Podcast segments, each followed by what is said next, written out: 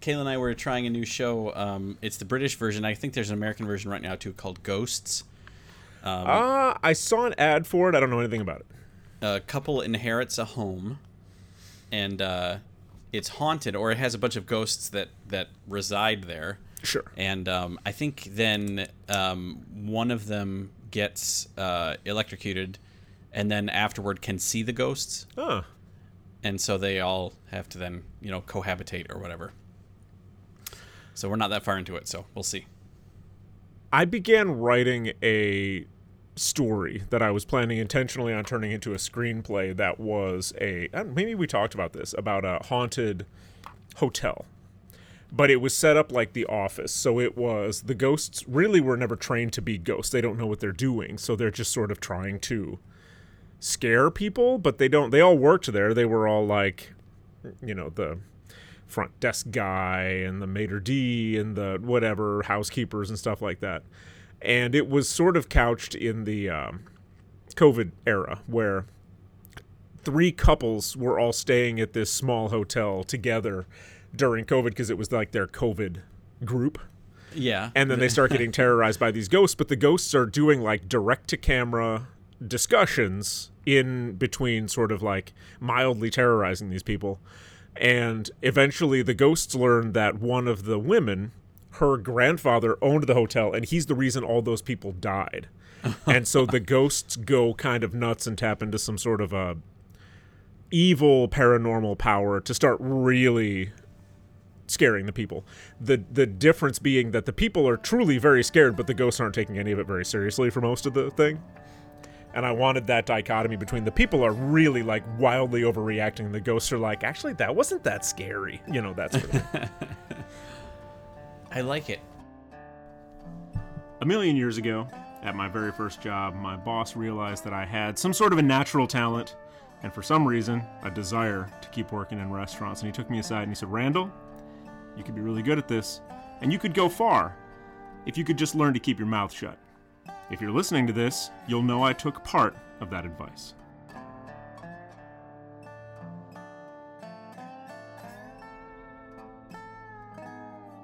I've also, you know, I don't think I've ever been um, witness to, or obviously not witness to, but um, th- there aren't many haunted restaurant stories. right. What does a what does a what would a restaurant if you were haunting a restaurant? What would you do? Like make the soup lukewarm, uh, make the top fall off the salt shaker.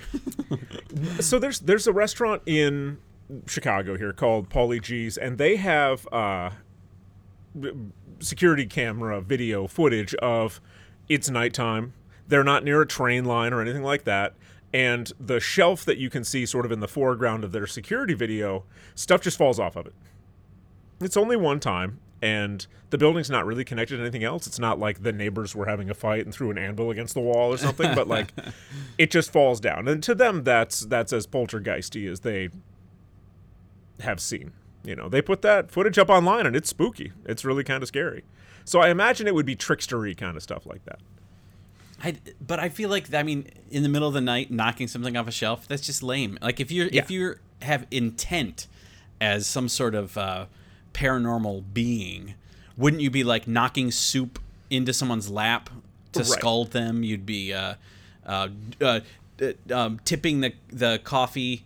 Uh, earn a little bit more than the waiter's actually doing Right. it so that it overflows you'd be uh, making the wine go bad or something you you know this brings up the point that I always have to consider when I'm when I'm considering ghost stories, which is like what is the intention of the ghost? Because you've got different kinds of ghosts, right? Like you've got ghosts that just sort of hang out. You've got ghosts that mess with stuff, and you have ghosts that clearly went crazy and are just doing stuff, right? And so in a restaurant situation like why would you haunt a restaurant, especially if you had worked there? Get out, go somewhere else, go haunt someplace cool, right? maybe maybe that's why there's so few. Yeah, like I would say you don't see haunted restaurants because, especially if they were people who worked there, they don't want to hang out there after work. And haunting a place is the ultimate hanging out after work. yeah. Maybe maybe there's some sort of special magic that cooks have, or there's something in a kitchen that is uh, um, in it, especially like a uh, not like a home kitchen because you see a lot of stuff that people post about. Oh, this is going on in my kitchen. Yeah. Um, but like in a in a working kitchen, uh, that there's something there that prevents ghosts or scares them away. Scares, Lots of salt. ghosts. Lots Yeah. of salt. Yeah. Yeah. I don't know. Well, here let's let's start there. Ladies and gentlemen, welcome back to In the Weeds with Ben Randall. I am Ben Randall.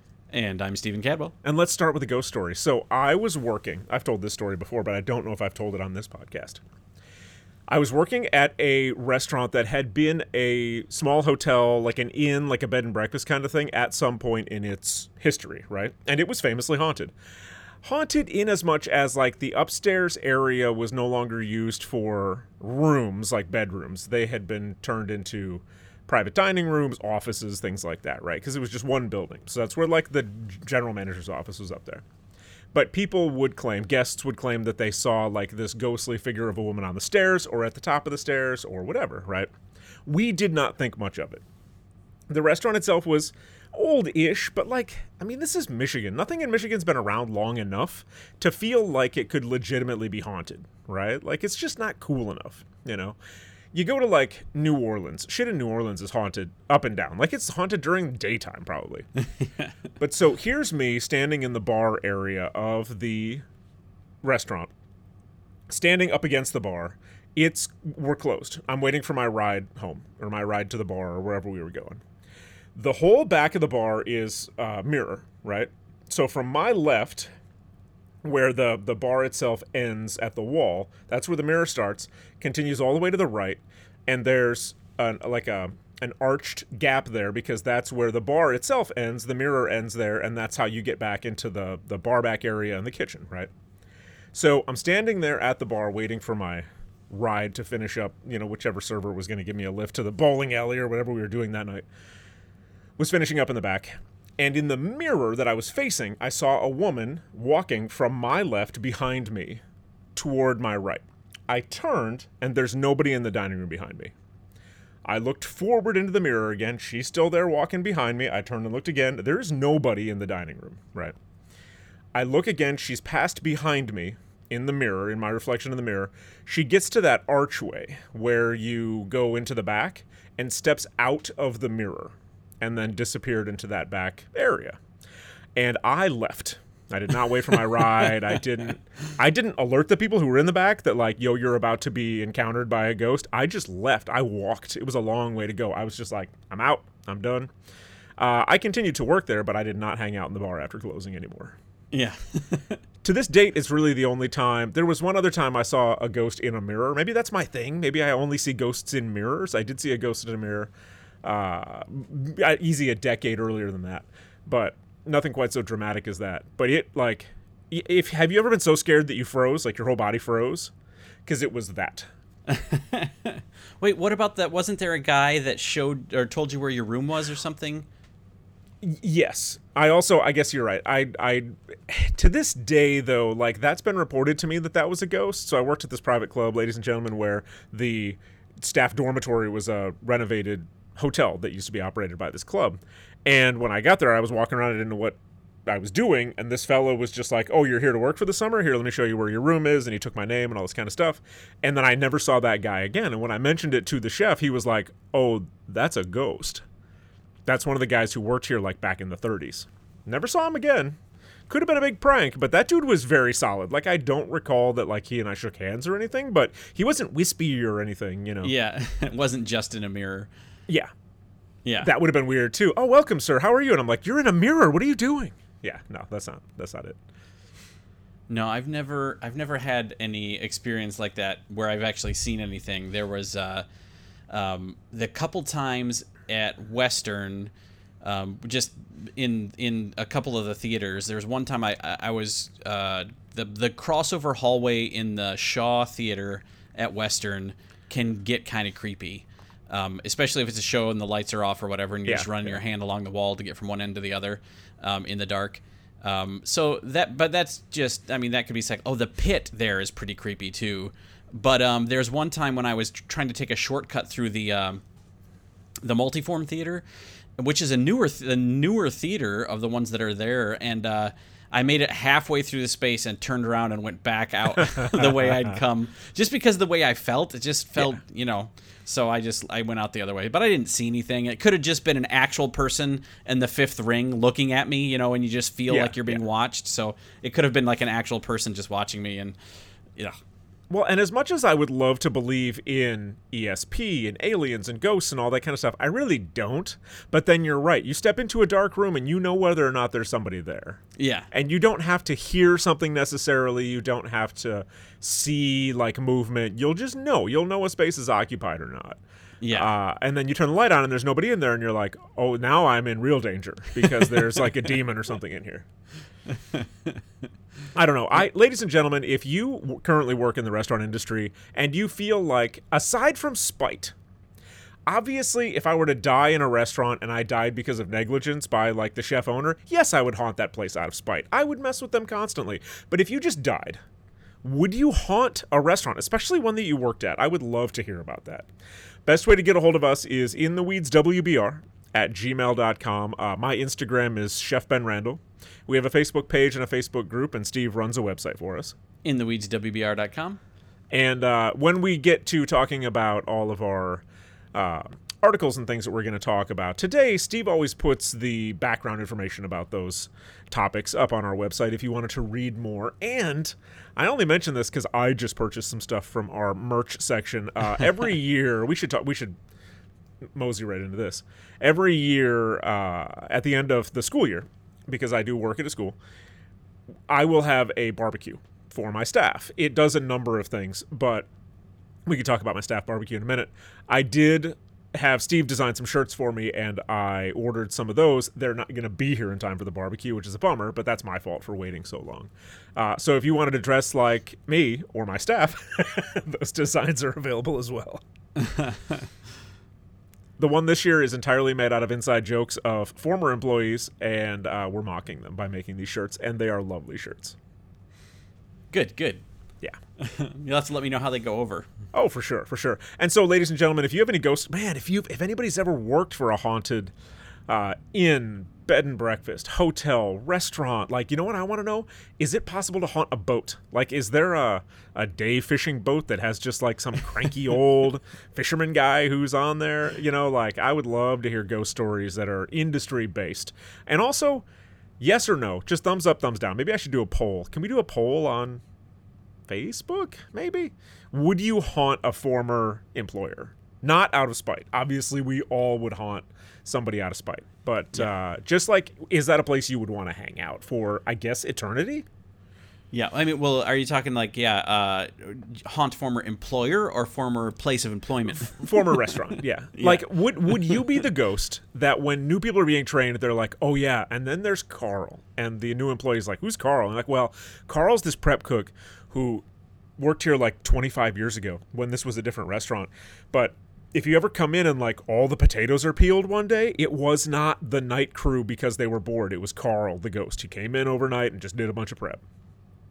That's my kind of ghost. Or or like if it's like, look, if you don't if you need to learn how to julienne right now because if you attempt it and you get it wrong, all that stuff's ending up on the floor because Carl Right. is yeah, he is a stickler for julienne. Ooh, side note, uh, this would have been last Tuesday. My father was visiting, and we lost power at my house. And there was a there was a, like a, a miniature storm, but it was miniature in as much as it was not very long, right? And it was fierce enough that a branch came down, hit a transformer in one in like two blocks from me, set a house on fire, which was very sad. I think everybody was okay, but knocked out power for a couple of hours.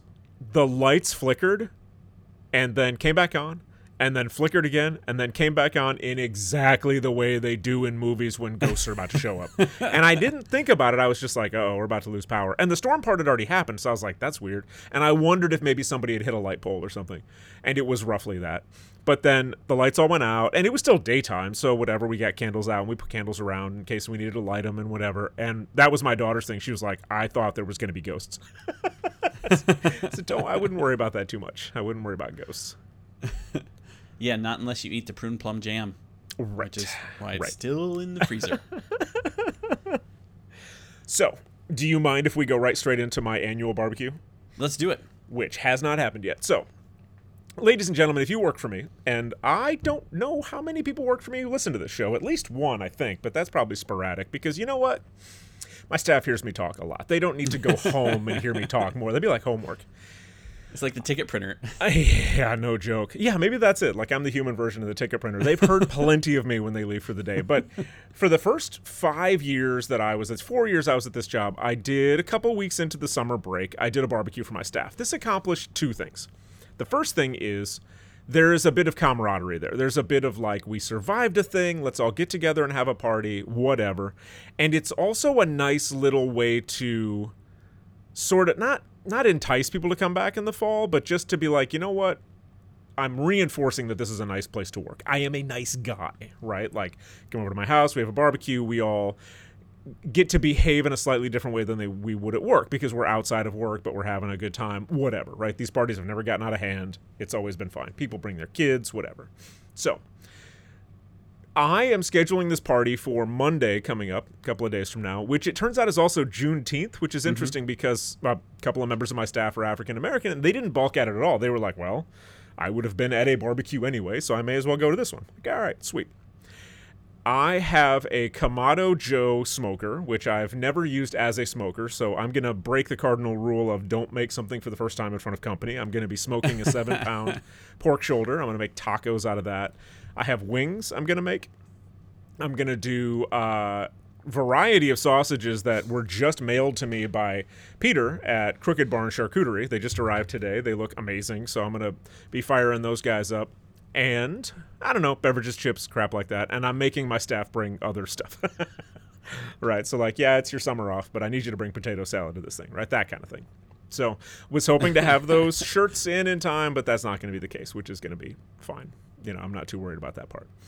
But I am hiring in the fall. So ladies and gentlemen, if you want to have a barbecue at my house like in a year, you could do worse than come and work for me.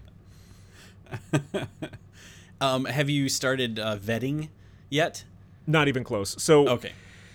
how deep do I want to get into with this? So let me just put it this way: we for the last seven years we've operated in more or less the same way. We've changed up the menu, we've changed up some of the items. You know, we've we've brought in some new equipment, but going into next school year, we're going to make a significant change to how the dining hall is set up, to how our menu is set up, and we're solving for a number of problems that have come up of the variety of food we're offering and the complexity of food we're offering serves our adult population really well but we need to meet these kids where they are right kids are having a tough time some kids are having a tough time finding enough to eat on a regular basis because we have stuff that's too complex for somebody who's like 8 totally get it. It's a thing that's been happening with my company. Like i was like we talked about i was in nashville for that conference a couple weeks ago. That's nationwide. As people are reopening their locations and we're not doing in-room dining anymore we're not doing to-go based like grab and go kind of stuff and we're getting back into the dining halls we are all showing off and the way that we know best to show off as chefs is complexity bold flavors you know wild food. And we're seeing people going uh, clients and kids and teachers going you know what? This is great for like the 45 to 75 year old crowd but like first graders can't eat this food. So we're making a huge change where instead of having two hot lines that are mirrors that have the same chicken shawarma, um, mixed steamed vegetables, jasmine rice, tofu shawarma, pita, that kind of thing, and it's the same on both lines, we'll have that. And the other line will be plain pasta, marinara, alfredo. Right?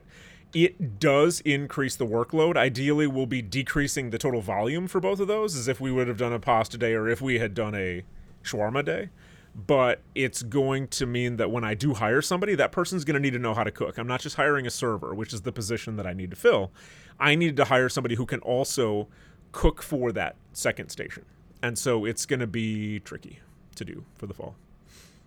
That will increase food costs for you, won't it?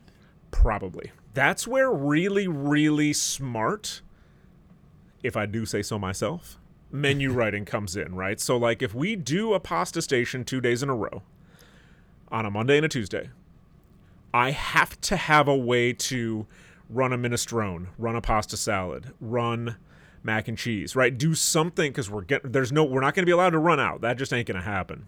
And for the beginning part of the school year until we figure out because we have production records for everything that we've ever made. We know how many hot dogs to make. We know how much chicken shawarma to make. We know how much uh, braised brisket to make, right? In fact, I know all those numbers off the top of my head. We've been doing this for seven years. The beginning of the school year, the kids are going to go absolutely ape shit for this food. We'll have kids who will have the shawarma and the pasta. Not how we've designed it to run, but we need to be prepared for that. And it'll balance out. The kids will figure out the options pretty quickly, but we're going to see a lot of usage and a lot of waste and a lot of cost right off the bat. I'm going to let my client know, but like there's no way around that. That's just what's going to happen. With Yeah. kids, if you give them variety, they'll take one of everything. Right. you know, I have children of my own. They do the same thing. Like you go to a hotel, the next time you're at a hotel, if you go to the breakfast, look around at kids' plates at that breakfast, the free like lobby breakfast, whatever. The kids will have like 400 pounds of food. Those kids aren't going to eat all those things, but if they're available, they're just going to take one of everything. Yeah. So it'll be it'll be education on our part. We're going to have to be not we don't tell the kids no. That's not our thing, you know. But there's going to be an educational component to it where we're going to like fake guilt them into being like, "Look, every time you take something and don't eat it, it produces waste. What we want to do is have less waste as a species, you know." And the school that I work for is coherent enough. You know, they take those things into consideration. They Yeah. build it into their curriculums in some cases. Like some of the science classes talk about resource management, composting, things like that. Like we can build it into their curriculum to a certain degree. It's going to be rough in the beginning though. Yeah. and just another uh another instance of rewriting a menu. How many times has it been for the past couple of years now? Oh man. so uh, throughout COVID, I've said this before, throughout COVID in 2 years we had 6 different service models. Yeah. And that was not because things weren't working. It was as restrictions eased or things changed, we Right. had to adapt to that. And honestly, we were lauded for that. We were told, you guys are doing such a great job. You're so flexible. And I was like, no, this is exhaustion, right? This isn't flexibility. This is sprinting. It's frenzy. this is sprinting, and then you have me sprint in a different direction, right? Like if you ever watch a deer change direction at full run, their Yeah. skinny little legs look like they're just going to shatter. I don't know how they do it, but that's what we did for two years, six times. Yeah, and you were lucky enough not to get hit by a cars. Yeah, that too, right?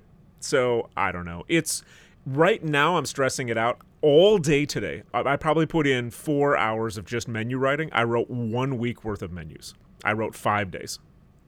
And I and it's not like I have a template now. Like I have to do that three more times until I have that four week cycle.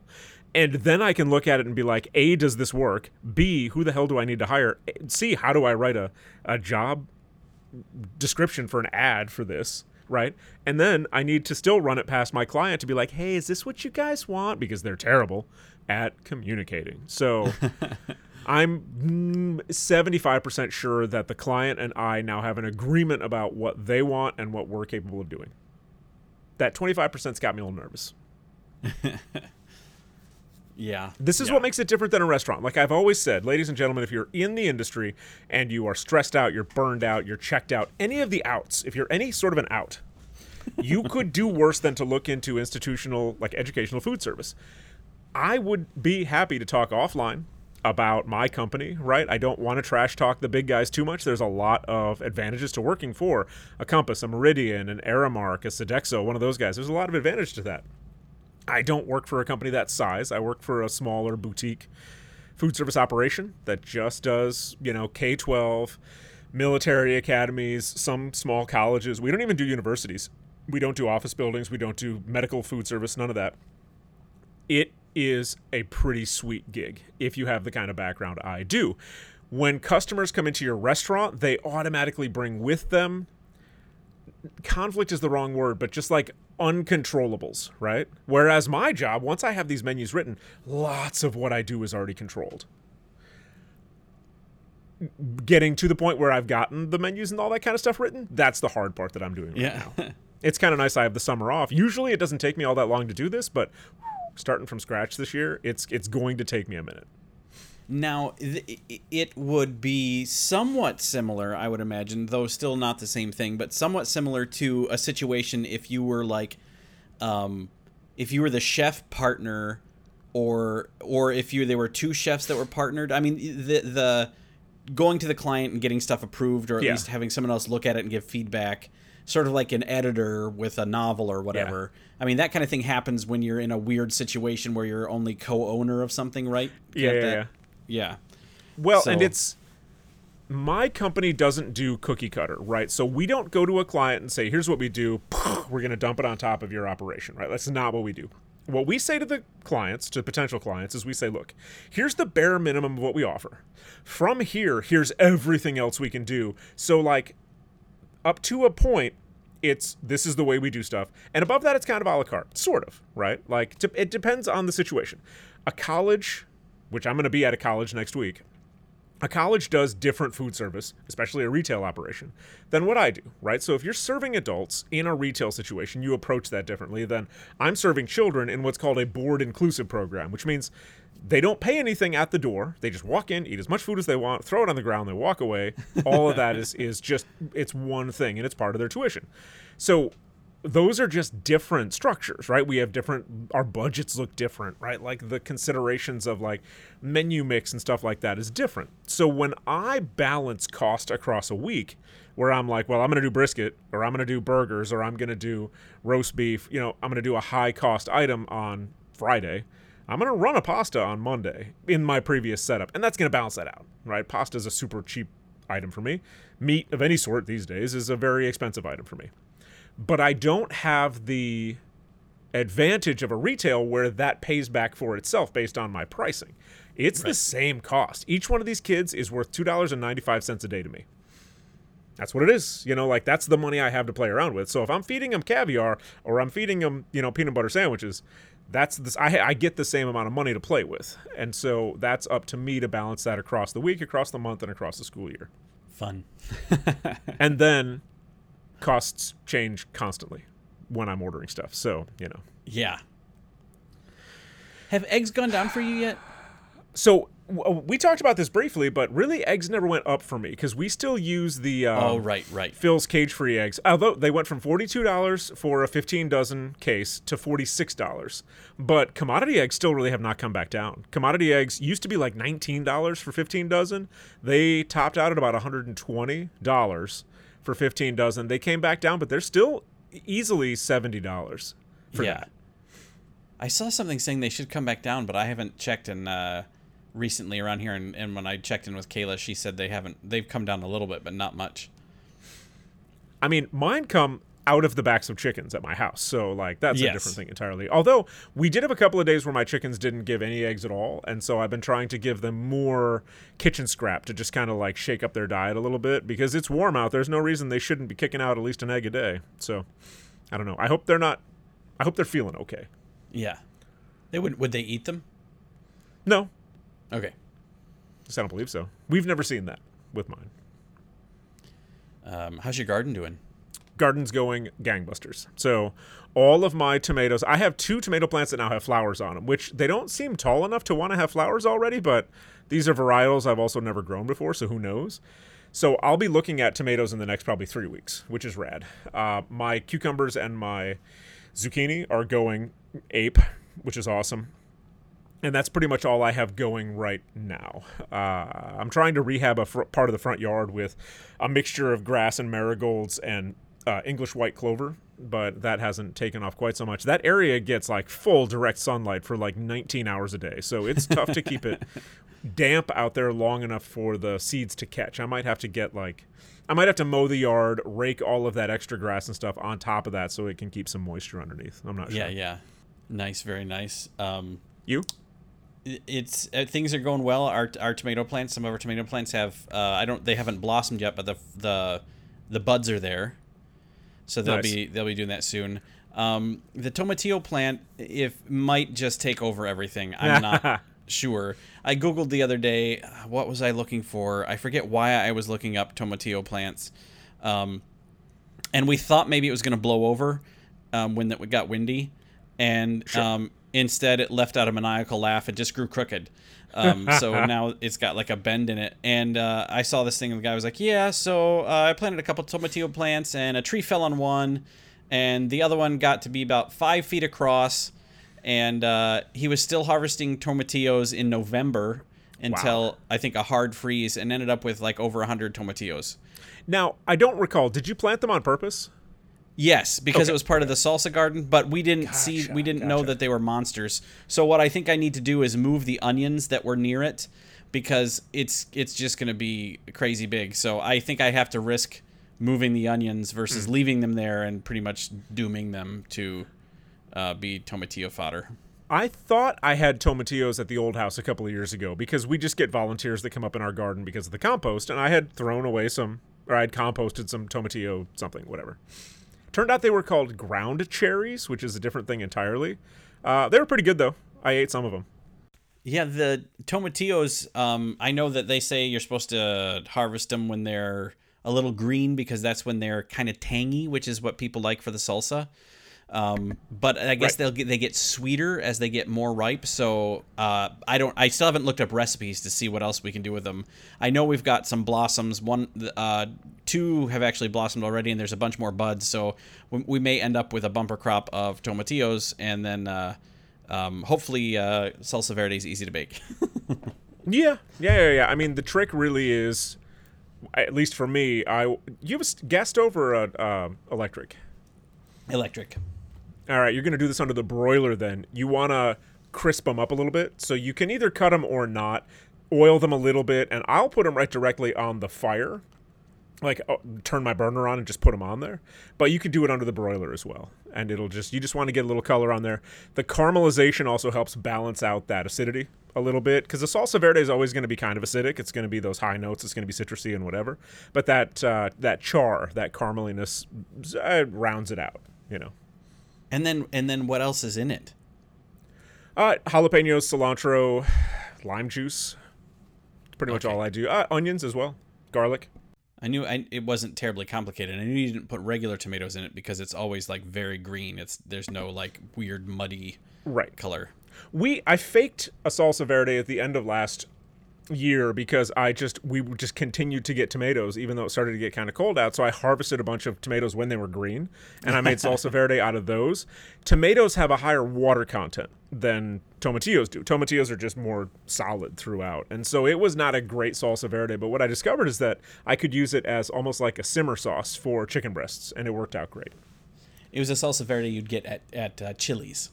Right, right, right. Or if like IHOP had a whole bunch of different pitchers of salsa, this would have been the salsa verde. Yeah, it's the, it's it's the uh, syrup verde.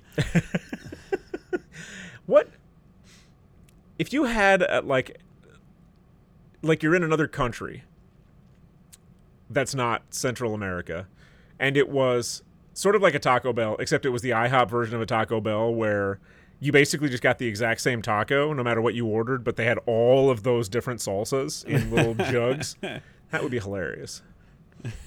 The International House of Tacos. IHOT. Yeah, I hot. Although that sounds really cocky. yeah, that's all I've got with that. Give it a go. Good. Yeah, yeah, yeah.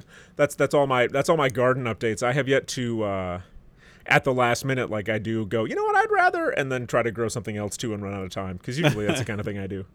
I still have two little plants that I think are peppers of some kind. Maybe habanero, maybe maybe something else that are the same size as when I put them out there outside. Uh, they're still alive as far as I can tell. They've just you know I don't so I don't know if there's like later in the season they're just gonna have a growth spurt and, and pop out whatever pepper it is, or if they're just doomed to be tiny tiny little seedlings forever.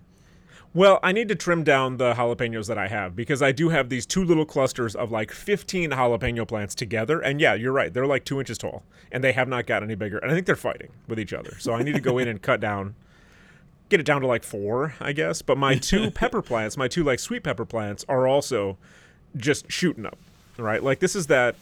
Uh, summer between eighth and ninth grade, where all of a sudden you become six foot tall and your voice changes, right? Like that's what's going on with my sweet peppers. Nice. My daughter will eat sweet peppers all day, so I'm I'm not going to lose on that bet at all. Like whatever we grow out of that, she will just eat them. So I can basically those two are for her. She can just eat those plants. Sweet peppers are Well, bell peppers. Okay. So I'm fine with like red red pepper or an orange yellow and yellow one, but green peppers for whatever reason I'm just not. I feel like if you when you put them in something, everything turns into green pepper. Yeah. It just Green- permeates everything. there's no such thing as a green pepper is the problem. So green peppers are the immature, like unripe version of red, orange, yellow, purple, any of those other peppers. So you're getting an underripe, sour, strongly flavored because it's not done yet thing. Yeah. Or like imagine any fruit if you were to eat it like get, you get a Granny Smith apple, but get one that's not ripe yet. It's going to be really sour. That's what a green pepper is. So, did someone one day go out and pick peppers that was colorblind or something, and then get a bunch of green ones, and that's how we ended up with green pepper? Or did someone like forget to go out and pick peppers when they were supposed to, and then a week goes by or however long, and they go out and suddenly they're different colors, and they're like, "What's this?"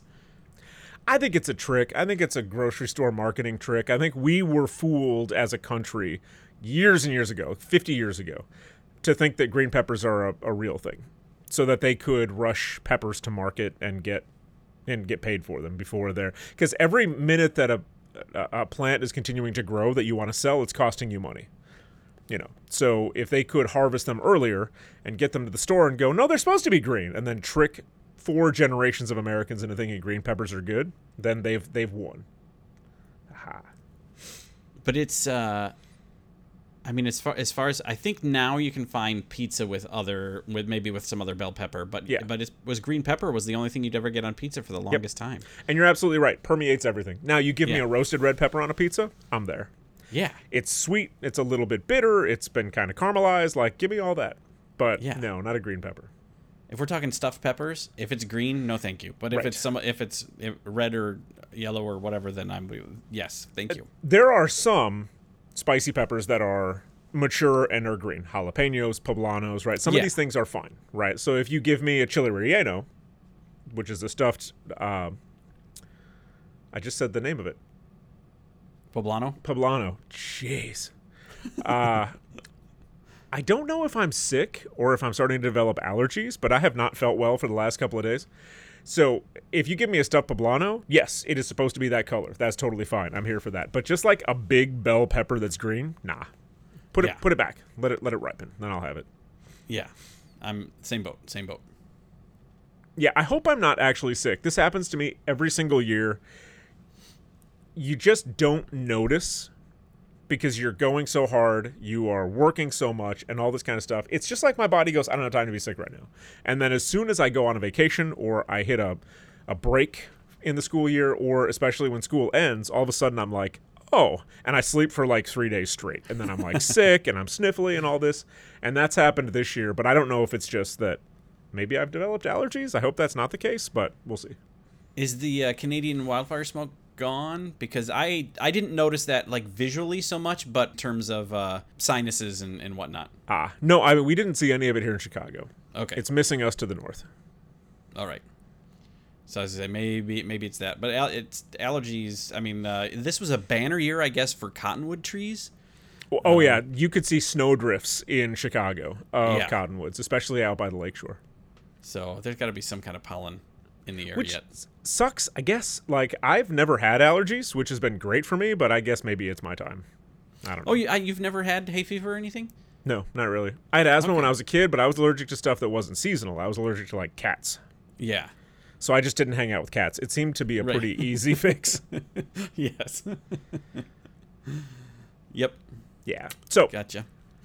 I would like to start today with a ridiculous article from Food Safety News. Ladies and gentlemen, obviously my favorite uh, periodical that gets emailed directly to me. This is from June 1st.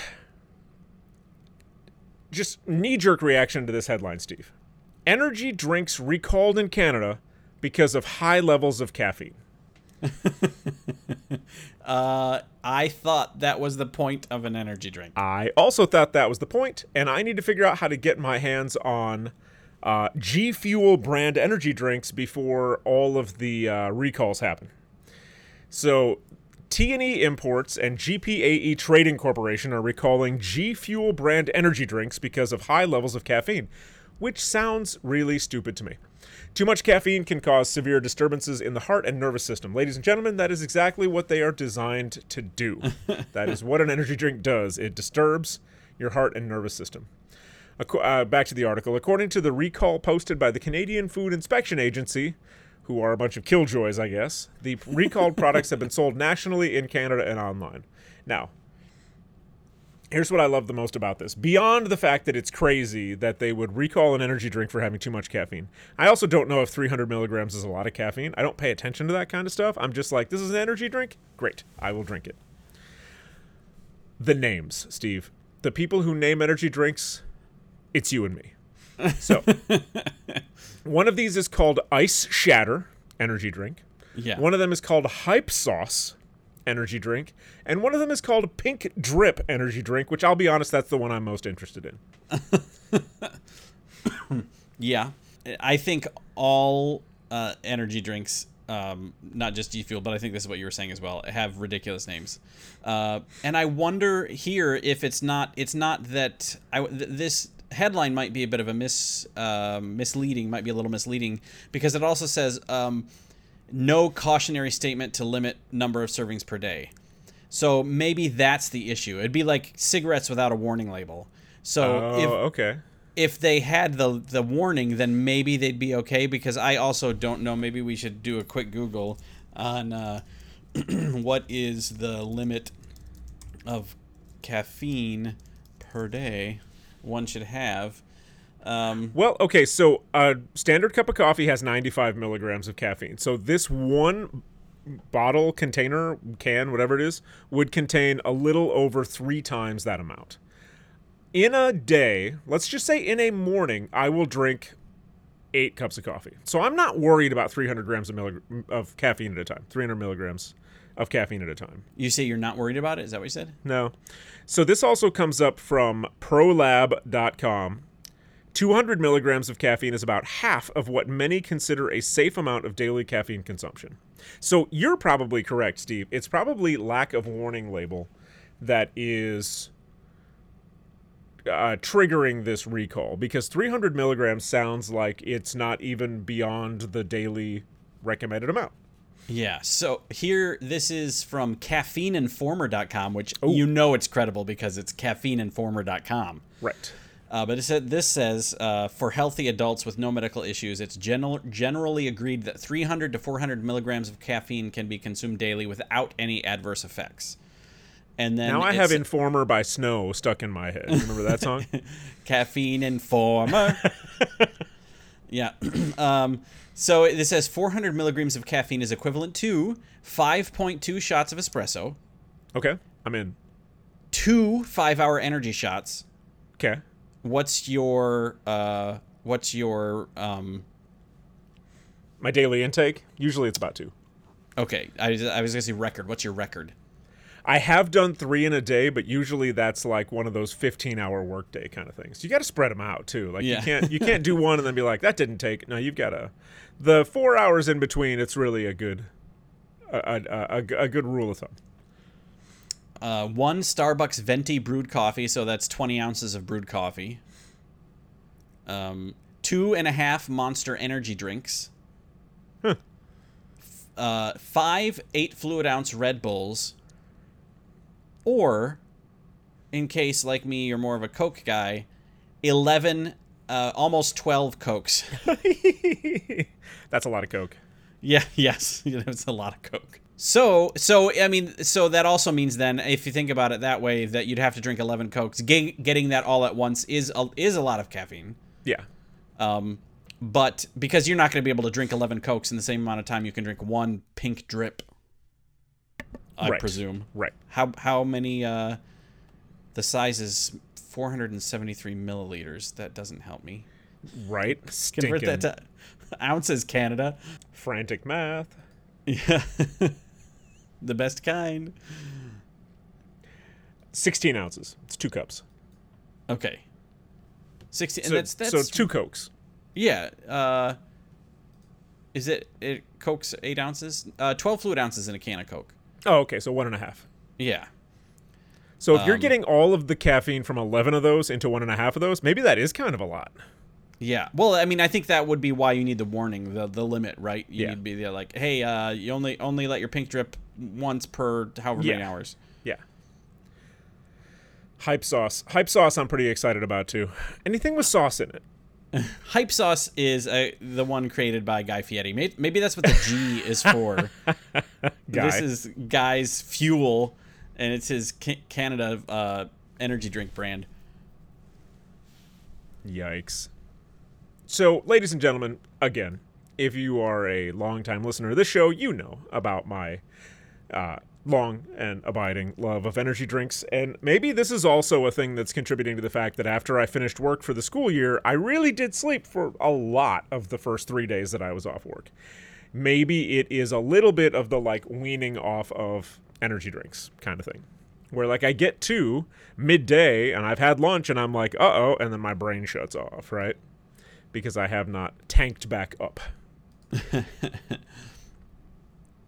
Here's an interesting thing. Um, again, from Caffeine Informer. Caffeine Informer. How long will the caffeine be in my system? Um, is what this is about. The half life of caffeine. Um, so here, uh, caffeine is no different and takes a certain amount of time to work through your system and can uh, and be metabolized by your liver. One study showed that the half life of caffeine in healthy adults, um, which is how long it takes your body to uh, metabolize half of the amount of caffeine that you've ingested, five point seven hours. Okay. That means That, if you consume 200 milligrams of caffeine at mid uh, ca- caffeine rather at midday, you would still have 100 milligrams in your system at 5:45 p.m. And I would say everybody who's an adult who drinks caffeine on the regular knows this that like you get to an age where if I have a cup of coffee after about seven o'clock at night, I'm not going to sleep, right? I'm just not processing it very fast. Used to be Yeah. that I could do whatever at any given time and still fall asleep no problem, right? But you just you get older, your body changes a little bit. But no, you're not wrong. Like it's good to space that stuff out too. Like you have a cup of coffee or three, and then you wait a couple hours and have some more, so that you can always have that like steady drip going on, that pink Yeah. drip. You know, um, the the being being at this uh, stage of life as well, I find, and this is so this leads into then a restaurant that I want to happen. Um, that I want someone to create. I find that um, eating certain things at certain times also lead to different dreams. Oh yeah. I haven't cracked the code yet exactly, but like I know sometimes like okay, I shouldn't have had that snack that close to bedtime, so maybe it's sugar. Um, like I shouldn't have had that you know that late in the evening because m- my dreams were messed up. Um, and I think caffeine to some extent does that too. Is like okay, I had caffeine, I did go to sleep, but my dreams were like they were a lot of them and uh, they were interesting. So, So, I ha- Like speaking of ghosts, like you have dreams where you're like you're a blob of mustard. You might be a bit of undigested beef. Yeah. Yes, yeah. exactly. So I want someone to crack the code in terms of okay, what what leads to good dreams, what leads to nightmares, and then um, create that restaurant. So it's like uh, that's your that's your after hours menu. You know, if you're open 24 hours or whatever, it's like we're only going to be serving this. Or, or you serve that to any you, you have your uh, if you're going to bed within the next however long this is what you should eat and avoid this you know because uh, that's going to lead to weird and interesting dreams but it might be vary from person to person i don't know So I, I see two avenues for that. One of which is you're running a small boutique hotel, and after, say, nine o'clock at night, you offer up the good night menu, which is if you want to have these specific types of dreams, we've curated these particular food items. You can order them, you can have them, and it'll give you a certain type of dream. Tough to counter whether or not that's working if you're a hotel guest, but it could be fun, right? The Yeah. other thing is full blown cult based quack medicine where you tailor a diet for a client who's paying you bajillions of dollars specifically for dream manipulation. Yeah, but you'd have to you'd have to have some kind of study though, right? It'd be like, okay, uh, okay, Mister Randall, for the next month, all you can eat between the hours of four and nine is bananas. Right. And then tell us what you dream. Keep a notebook. Write down all your dreams, and then and then you do that for a variety of different foods, or maybe a variety of different types of foods. Um, if you're going, if you're testing for uh, ingredients more than you're testing for a specific food. Well, same way that you would do an exclusion diet for an Yes. allergy. Yeah. Right. yeah, yeah. and then and then it'd be like, okay, so bananas made him dream this, and then uh, when we, when he was only eating pie crust, it made him dream this. so the banana cream pie should equal this type of dream, Right, right. and and suddenly your scanners and someone's head's exploding. Yes, yeah, yeah. Well, my father dreams only in black and white, which is one of the weirdest things I've ever heard in my whole life.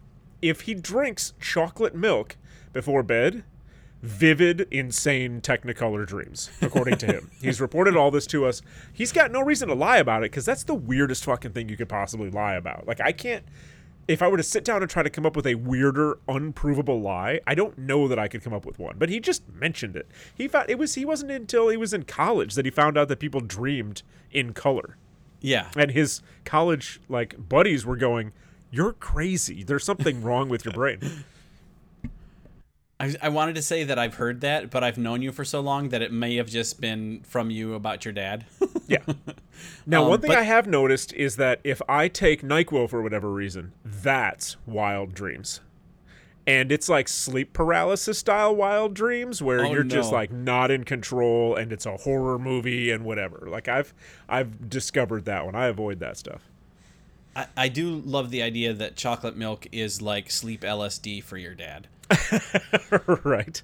This is a guy who my grandmother was such a bad cook that my dad just didn't like pizza. He just d- thought he was weird, but he didn't like pizza. And then he got to college and had pizza, and he was like, "What is this?" And they were like, "It's pizza, you fucking weirdo." And my grandmother had been making such bad pizza my dad's whole life that he thought he didn't like the entire like group of food called pizza, but he was just having the worst one. that's that's I mean that's some talent because I've never had a pizza that was so bad that I was like, no, no. you thanks. can you can still get this product. Chef Boyardee makes a pizza kit, right? Which is this like flour mix that you just add water to, and then you kind of like press it out. It's sort of like a biscuit dough texture, and then there's a can of like a marinara sauce with chopped up meat in it. Doesn't even really say what kind of meat it is. And then there's a bag of like it's somewhere between shredded mozzarella and parmesan, somewhere in that weird world. That's what my grandmother would make for them and say that it was pizza. It is not pizza. My dad bought a box of it and brought it to me. He got me two. He said, "Make this and then see if you can make it and have it actually be good." And I failed. I was unable to make that a good tasting pizza product. Wow. It is so bad. We would do. Um, most recently, we got a bunch of frozen um, pizza crust, but uh, Right. we would do the Jiffy Mix pizza crust, um, which Yeah. i- is uh, is cheap. And I know it's a cop out because pizza crust is real easy to make anyway. But True. um, and and we we those are fine. Uh, we always thought those were fine, but uh, yeah, uh, I don't think we'd ever we've ever done the uh, Chef Boyardee pizza pizza kit. Let me tell you right now, don't waste your money. It could be a nickel. Do not buy that thing. I tried. I tried to I tried to make it. I tried to make it good. But like I wasn't going to just go, "Oh, well, okay, I'm going to throw a bunch of other stuff on top of it." Like I made it and we tried it and it was gross and I was like, "Okay." And so then having had that experience, I was like, "What can I do with what's in this box already and possibly make it better without, you know, throwing a whole bunch of extra cheese on it or whatever?" There's no way with just what's in that box to manipulate it even with the skills that I have to make it good so that yeah, gross. Inter- so, uh, uh, why did your grandmother like it then? Was it like uh, Depression era something or other, or I, I don't like to speak ill of the dead. According to my dad, she was just a god awful terrible cook. okay, And you know what? There's a spectrum there, right? So like I'm a really good cook. There has to be somebody on the other end. It was my grandmother, I guess, on my dad's side of the family. My grandma on my mom's side was a technically proficient cook. She didn't enjoy it, but she knew how to cook for like a mob. She knew how to cook for like a bajillion people at a time. Whereas I, I honestly don't remember eating a lot of food at my grandma's house. Whenever we would have events, Christmas, Thanksgiving, whatever, uh, my Aunt Jean, my dad's younger sister, would do all the cooking. And like, she and my uncle Bill owns a restaurant, and then my dad is a pretty good cook. I think it was out of self defense. I think they all learned how to cook so that they didn't have to keep eating my grandma's food.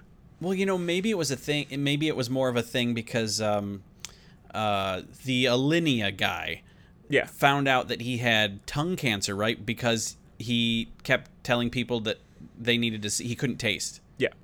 um, and uh, th- like they, he got he got it taken care of, Um, but but that was how. So maybe your grandmother, uh, not not tongue cancer, but maybe like she legitimately had issues with her taste buds. That could be. So it wasn't that she was uh, knowingly a bad cook. She just couldn't taste. So you know she could never be a good cook because how could you be a good cook if you can't taste, right? I, yeah, for sure. I don't know. Like like I said, she. I don't recall her cooking a lot f- when I was a kid. So they maybe they were trying to spare us the next generation, you know, from my grandma's Yeah. cooking. I don't know. Now, don't we have a, we had a listener, or do we? Don't we still have a listener possibly who has taste issues, or is it smell issues? I don't I remember. forget. She's overseas, and I have forgotten as well. Oh yeah, we had we had we have a listener in. Oh, is this our listener in Germany? I can't I remember. thought so. Who?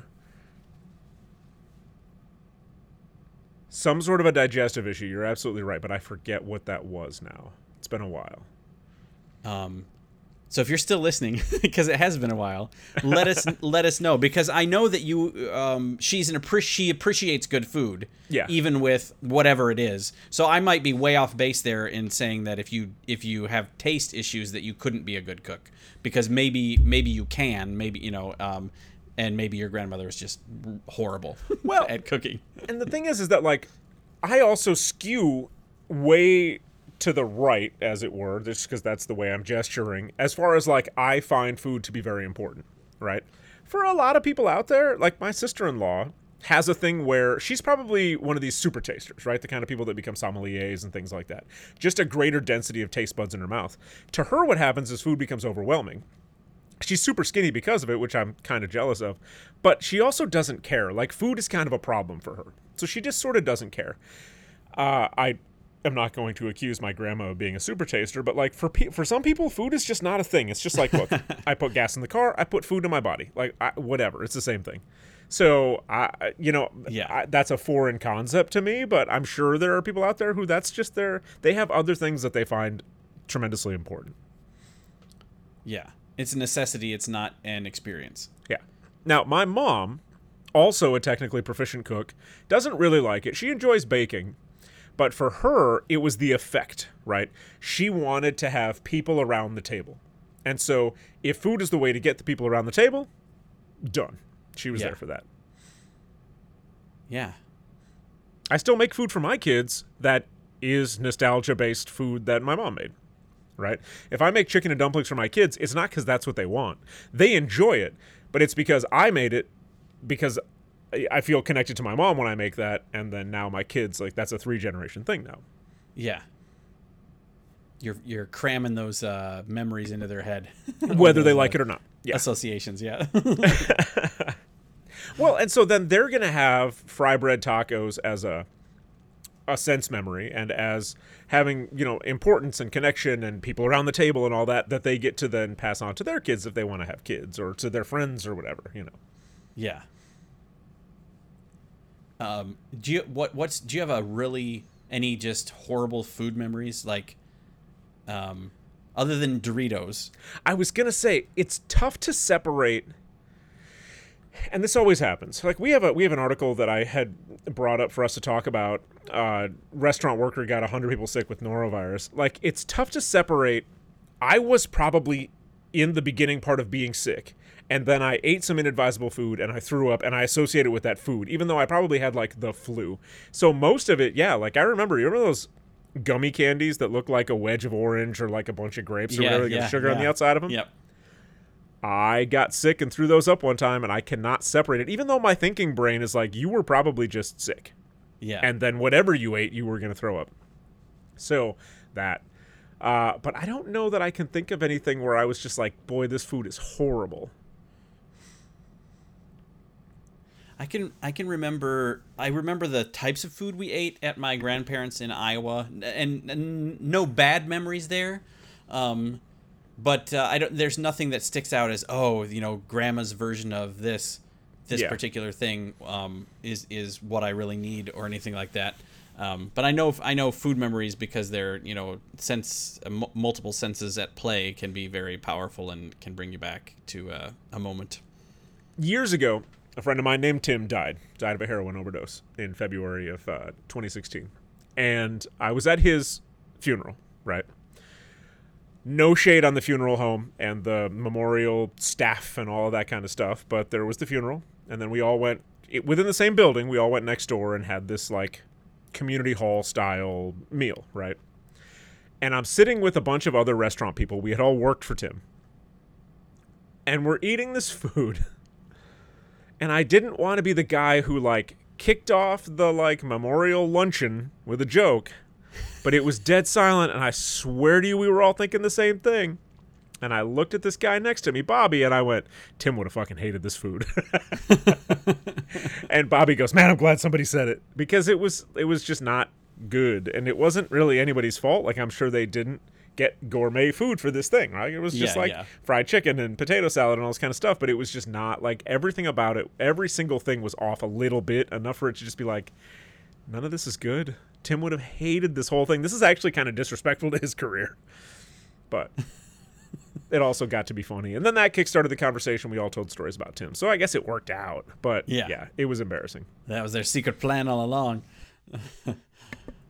Yeah. The worst, I guess, the worst thing in recent memory for me would be the donuts that we had that were like Instagram donuts that I talked Yeah. about ages ago. But but that wasn't something. I mean, I remember them and I didn't like them, but it's not like that was a you know that's a, a core memory for me. That's also related to other things. Like I couldn't tell you. I know we were in Florida, but I couldn't tell you what trip that was. Yeah. Down there. Uh, you know, to uh, visit in-laws or to go on vacation or what I I don't remember, but I know they were bad donuts and I wouldn't get them again. Yeah, I mean, I guess I'm lucky. I didn't have any sort of traumatic food when I was a kid because nothing Yeah. jumps to mind being like, "Oh, I went to spend the night at this kid's house and they made the weirdest food ever." Like, nah, I don't. I don't recall any of that. I, I, I was always a fairly adventurous eater, so there's that. Like, I I don't know that I would have reacted poorly to seeing something that was out of the ordinary for me. Yeah. I know my niece. Um, this is fairly recent. I may have mentioned it. Uh, was like, "Hey, mom, can I have some of your water?" And she said, "Sure." And she took a sip, and it was coffee. And she's like, "Am I going to die?" so I don't know if that will be a core memory for her or not. Accidentally drinking the coffee. Um, That's funny.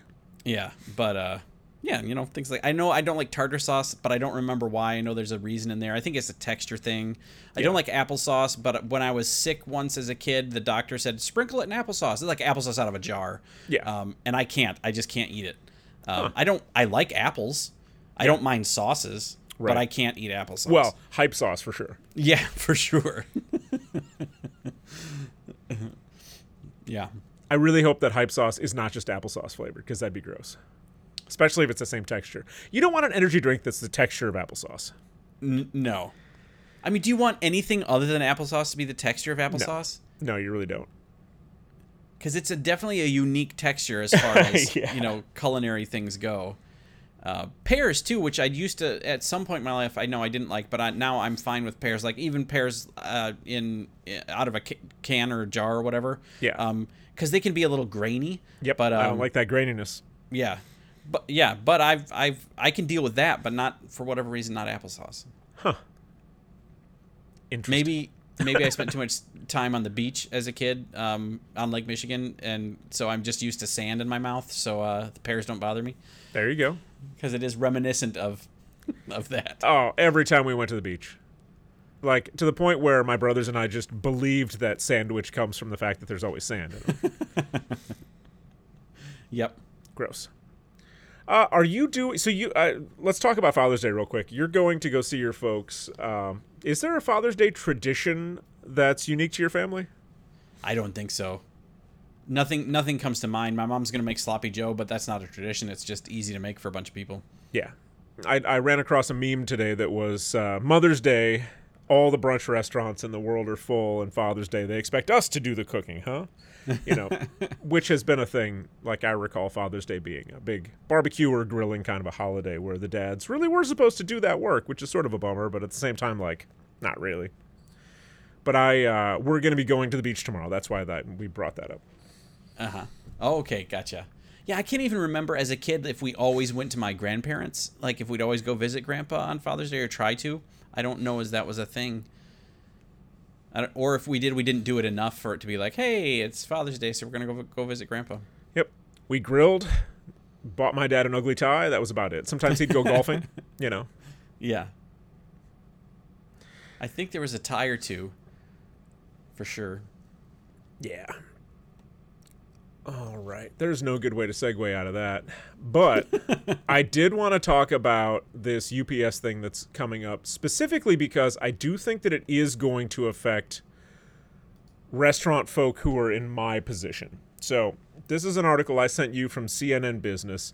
UPS Teamsters overwhelmingly authorize strike if no deal is reached by August 1st. So, this is the fourth big unionizing sort of um, action we've seen recently.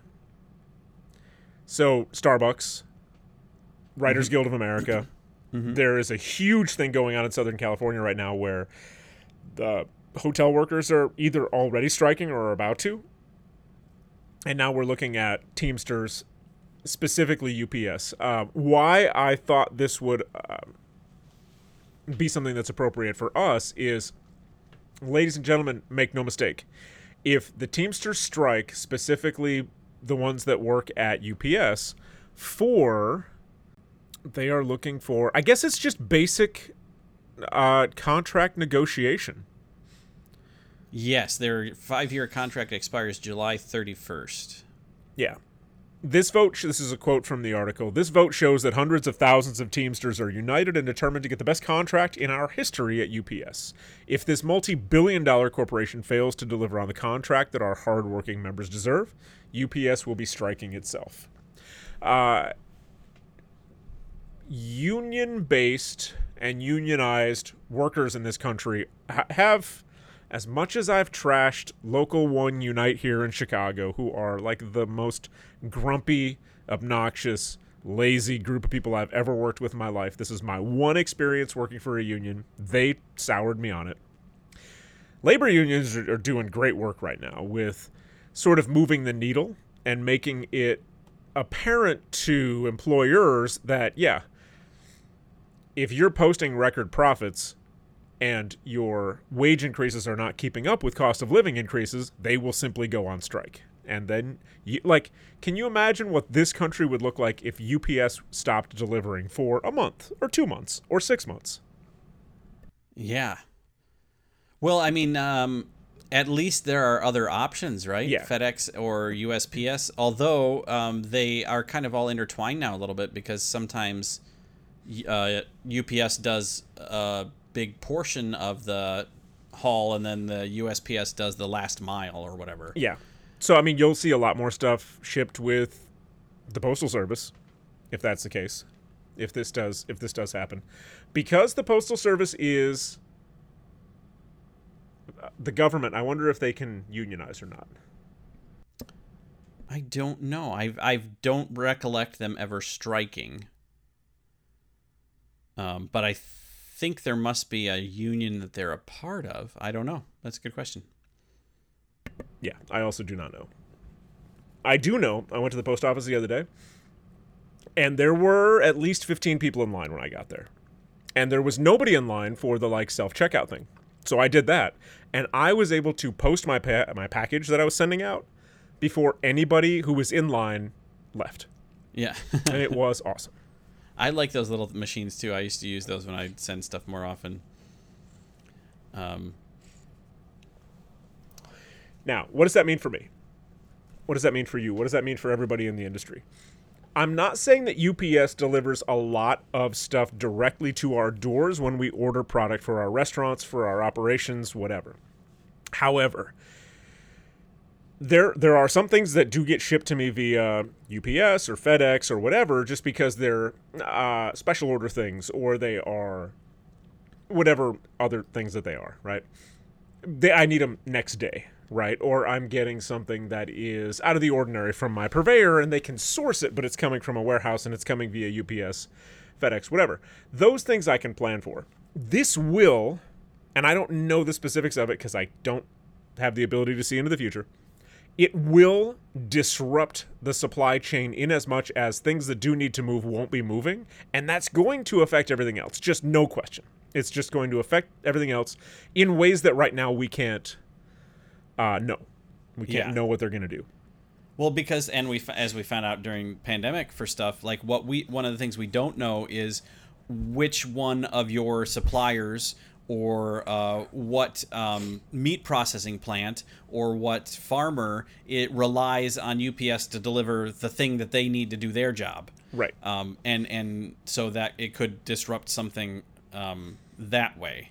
Well, and if I'm if I'm expecting because we order snacks for the school, and there's one particular producer out of New York who is not they're a vendor for me, but they're not local by any means, and so when they ship, they ship via FedEx. If FedEx is all of a sudden picking up all of UPS's business, guaranteed my shipping goes from two day to 19 day. They're just going to have they're going to have too much business. If everybody flops over to FedEx, if everybody flops over to USPS, right? It's going to cause slowdowns in both of those other chains w- without question. Yeah. Well, this, and that's before they- you consider like the people who send food to me. How do they get it? How do they get their packaging materials? How do they get their office supplies, right? And if any of that stuff comes UPS to them, then they're automatically slowed down as well in other parts of their operation before it even gets to me. Yeah. Well, it'll be interesting because they do say they have until July 31st to actually get a contract. So Yeah. this is a, a preemptive sort of a hey, if we don't get this hashed out, guess what's going to happen on August 1st, so that uh, the the um, the man at UPS can look look at that and, and decide if if it's worth the risk of uh, um, not having uh, um, drivers for Right. however long. Well, and what we are seeing still, and what the unions are fighting against, is we are seeing corporations posting record profits. And we are seeing no increase in labor compensation because of that. What we're seeing is the thing that you always harp on, which is shareholders are making that money. But the thing is, is they're not doing anything. The people Yeah. who are doing the work, making the products, delivering the products, whatever, are not seeing any of the benefits of that. It's, the, it's how capitalism is designed, right? Yeah. The folks at the top reap the benefits. When a labor union steps in, that's the point of a labor union is to tell the people in the C-suite office, you need to share some of this money, or the money's going to stop. And the way that the money stops is we're going to stop doing our part of this work. And then you see that they go, okay, fine, and they let a pittance dribble down to the to the workers. Ideally, and as much so, we have a uh, this is Carol out in California alerted me to this, or a different labor union thing. I forget which one she sent me. You're not wrong, right? Like labor unions do. Oh, she sent me the thing about the uh, the hotels. They do. That's a tide that raises all ships, right? So like, if UPS strikes, if all the Teamsters who work for UPS strike, you can be pretty sure that uh, DHL and FedEx and whoever else are watching that, and they might voluntarily increase wages and benefits just to avoid having to go through the mess of a strike. Yeah. Right. Same thing with the hotels in Southern California. When they settle that out, you're going to see those hotels, their other locations are going to be more amenable to uh, raises, cost of living increases, stuff like that, so that they don't have to go through that same thing. By and large, unions in this country are doing good work. It's slow, it's laborious, they're putting in a lot of work for it. I just happen to work for some of the most garbage people in the world. and I keep saying work for. I did not work for the union. Nobody works for the union. The union should have been working for me. That's not how it was operating. Those people were terrible, and I bet they still are. They soured me on it. That's that's my my single experience. I'm allowing my one single experience to ruin labor unions for me forever. And I'm trying to walk back from that, but it's a hard road to walk. Yeah, my the time that I was a member of a union was when I worked at Meijer, and uh, I had to be a part of the union to work there. I only worked there for a summer, and I'm sure that I benefited from something that they had done, but I was only there for such a short period of time that I Yeah. never, you know, I, I, it was kind of a, I was there, but you know, in name only. Yeah, it's. I bulk against it a little bit when somebody's like, "Oh, you like your forty-hour work week? You like your weekends off?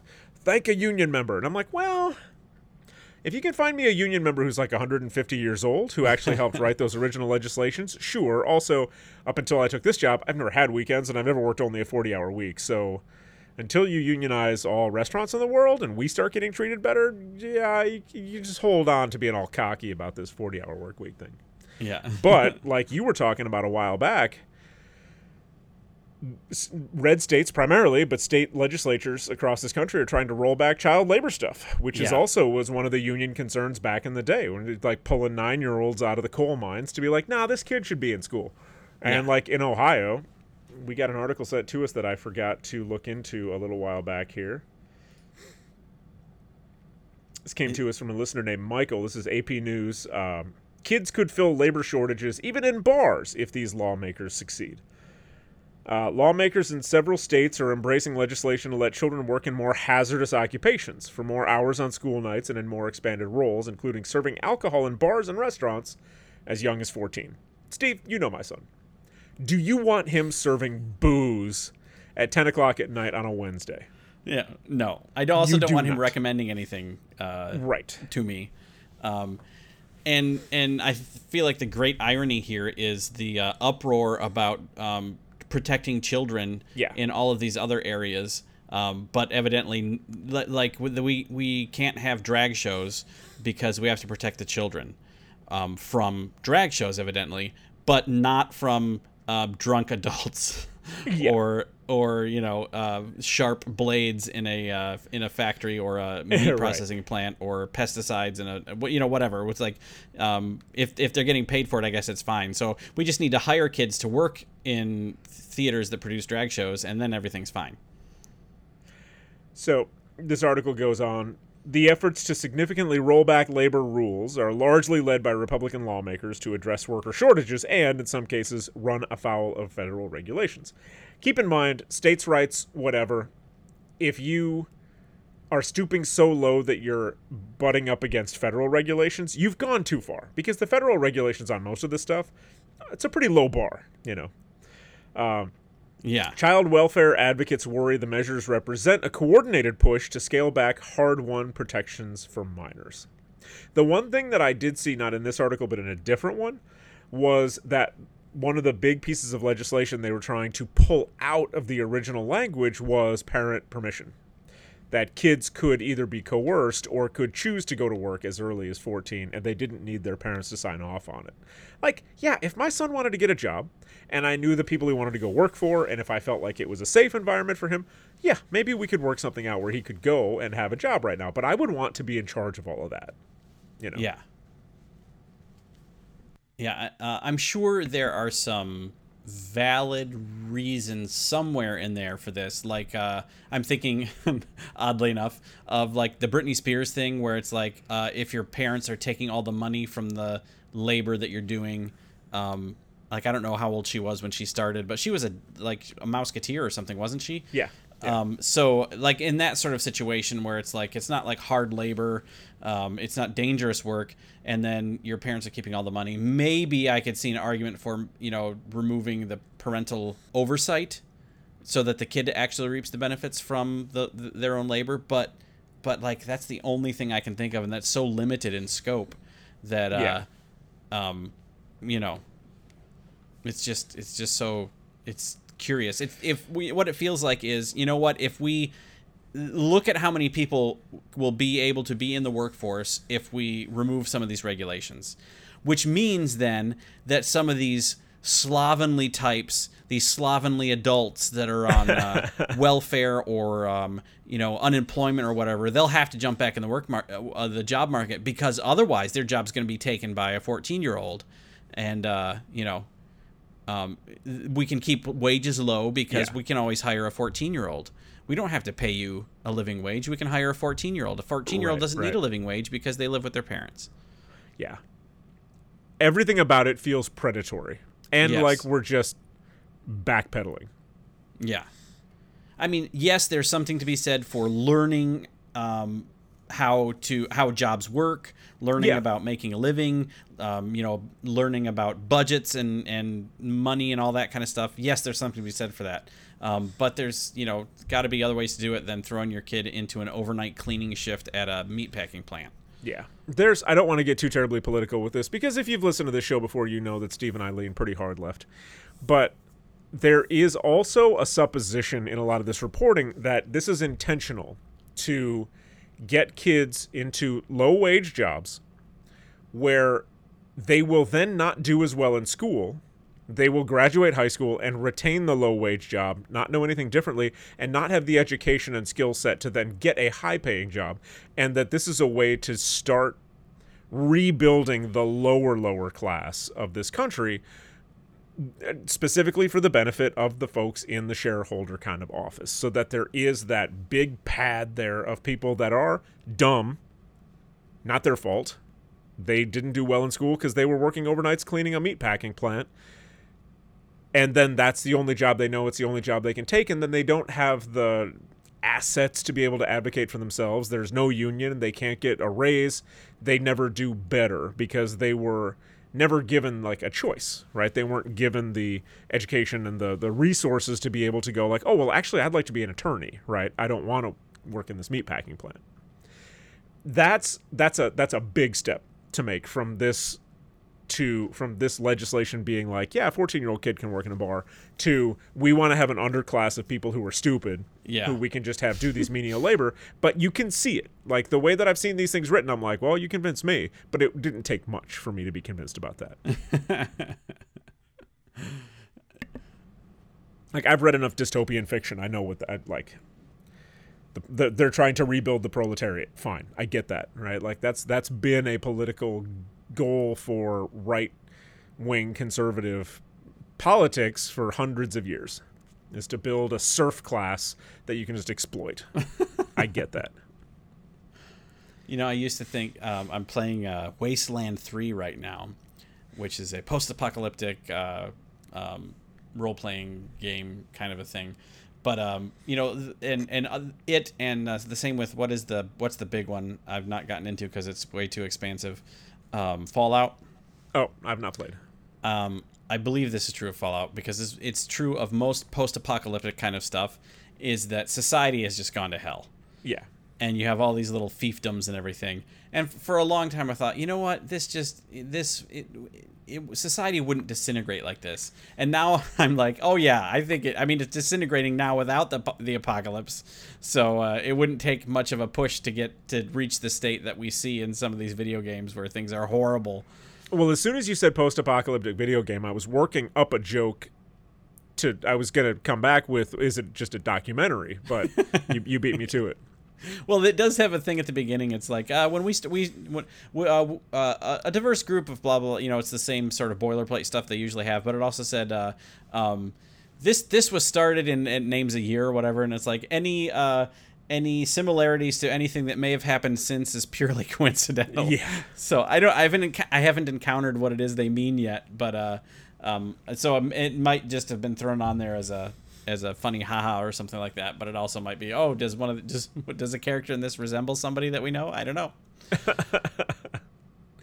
Wild. I um I've always felt like I would do okay post-apocalypse. Based on the skill set that I have.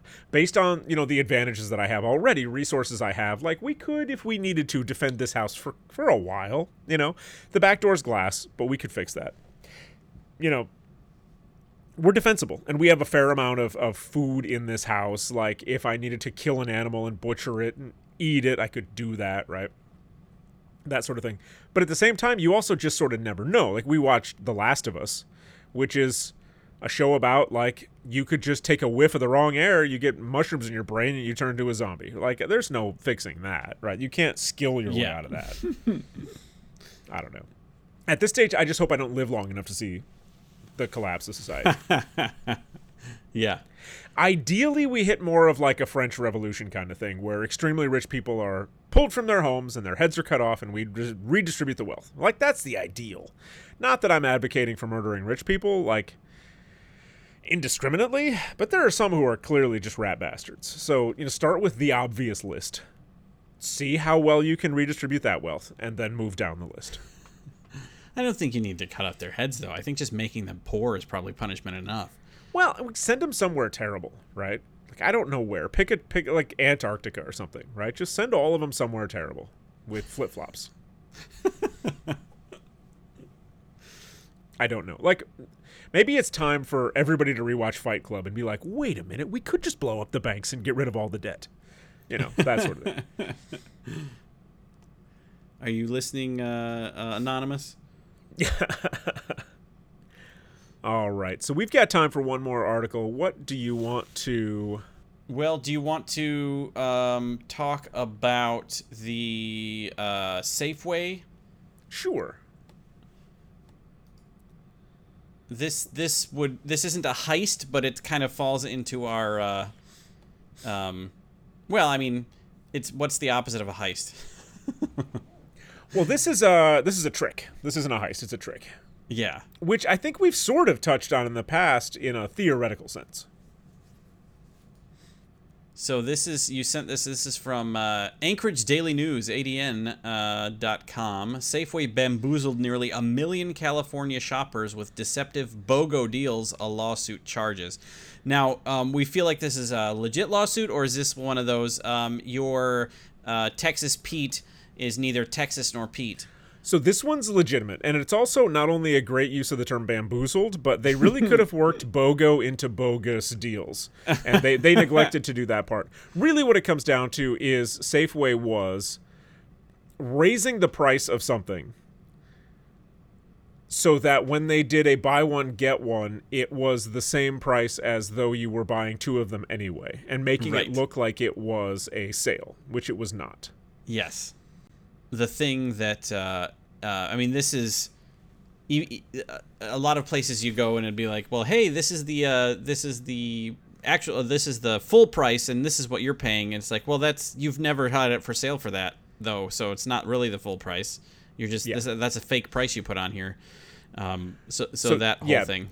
the example here is this fella, Caleb Haley, bought a pint of ice cream at a Safeway in one of the grocery giants buy one get one free promotions, paying $7.49. The same tub cost $4 the day before the deal started and dropped back down to that price immediately after it ended. So if you would have purchased two, it would have cost you $8. The buy one get one free was roughly $8. So they jacked the price up claimed that you were getting a thing, and it's it's a false advertising lawsuit. This is actually pretty straightforward in as much as it, it is it is false advertising. Uh, Yeah. Where did I see?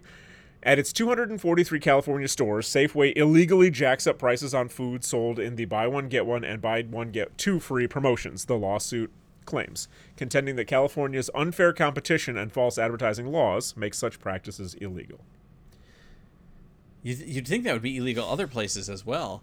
Yeah.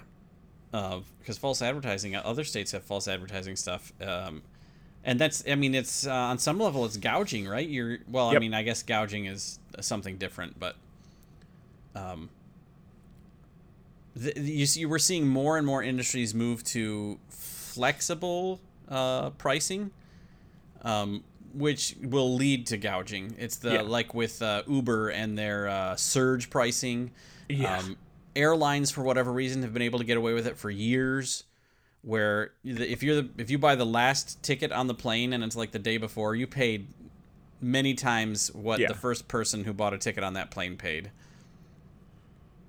concerts Oh yeah, yeah, yeah. Although the federal government just reached a deal with like Ticketmaster and a couple of other online ticket retailers that there's not hidden fees anymore. So everything has to be very upfront and all of the like 15 or 20 different processing fees, they have to be either explicitly explained or they have to go away completely. This whole idea of like you're buying a ticket to Cirque du Soleil and it costs ninety dollars, and by the time you get down to the bottom of it, it's been two hundred and ten dollars.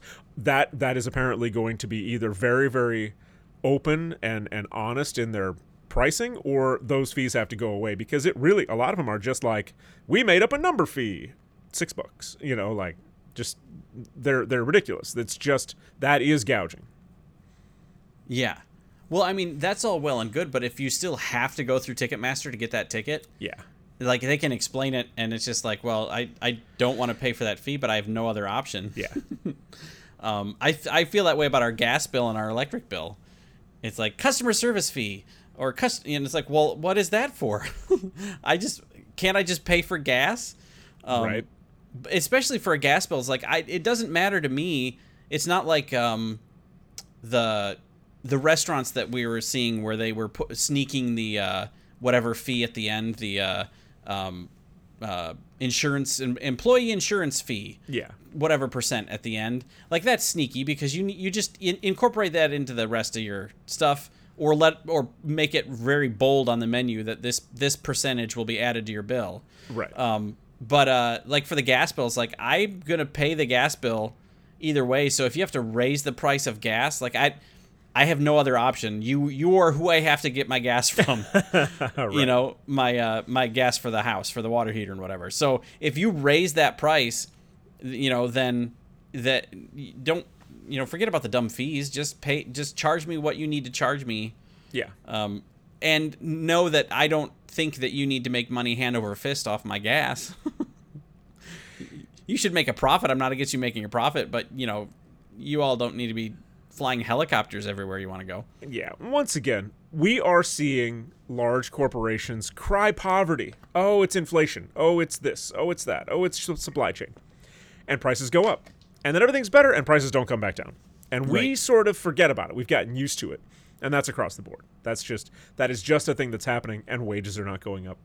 Benefits are not getting cheaper, right? Like that's uh, going back to the union thing. That's what the unions are fighting for is that like, yeah, like you said at the very beginning of the episode, eggs are not cheaper.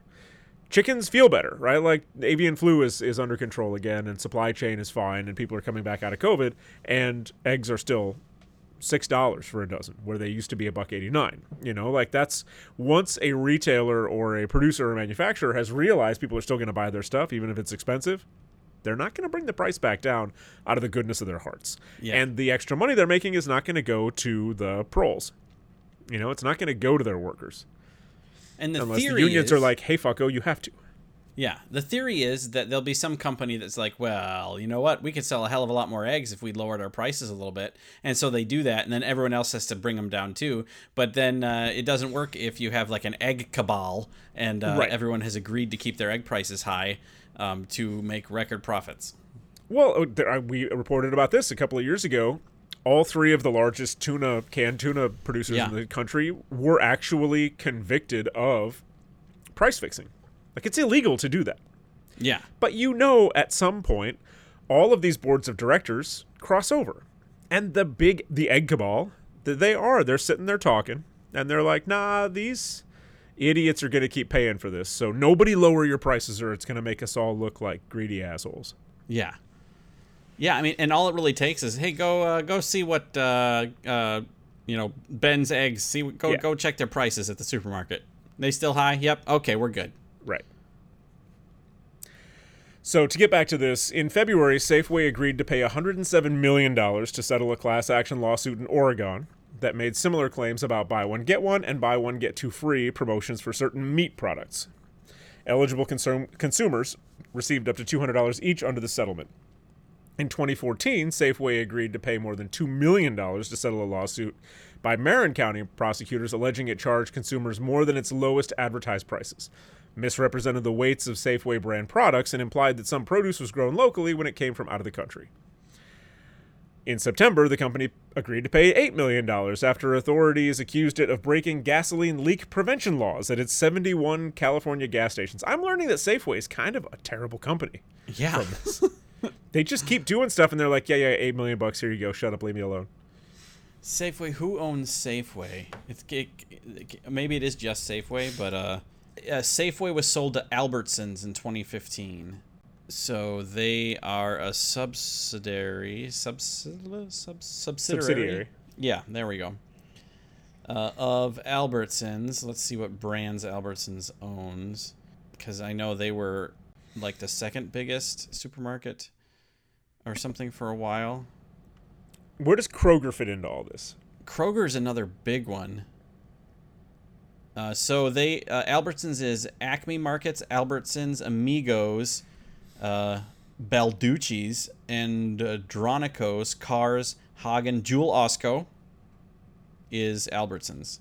Okay. So that's the same as Safeway. Yes. Okay. Uh, yeah, owned by the same company, although Yeah, you know yeah. it's a subsidiary. Uh, Is Vons it United hedge funds? What's that? Is it hedge funds? The people who are ruining everything? And maybe. Oh, you know what? uh, You know what other market they own in uh, Greater Houston and Greater Austin? Central Market? Randall's. Oh, that's it. I'm out.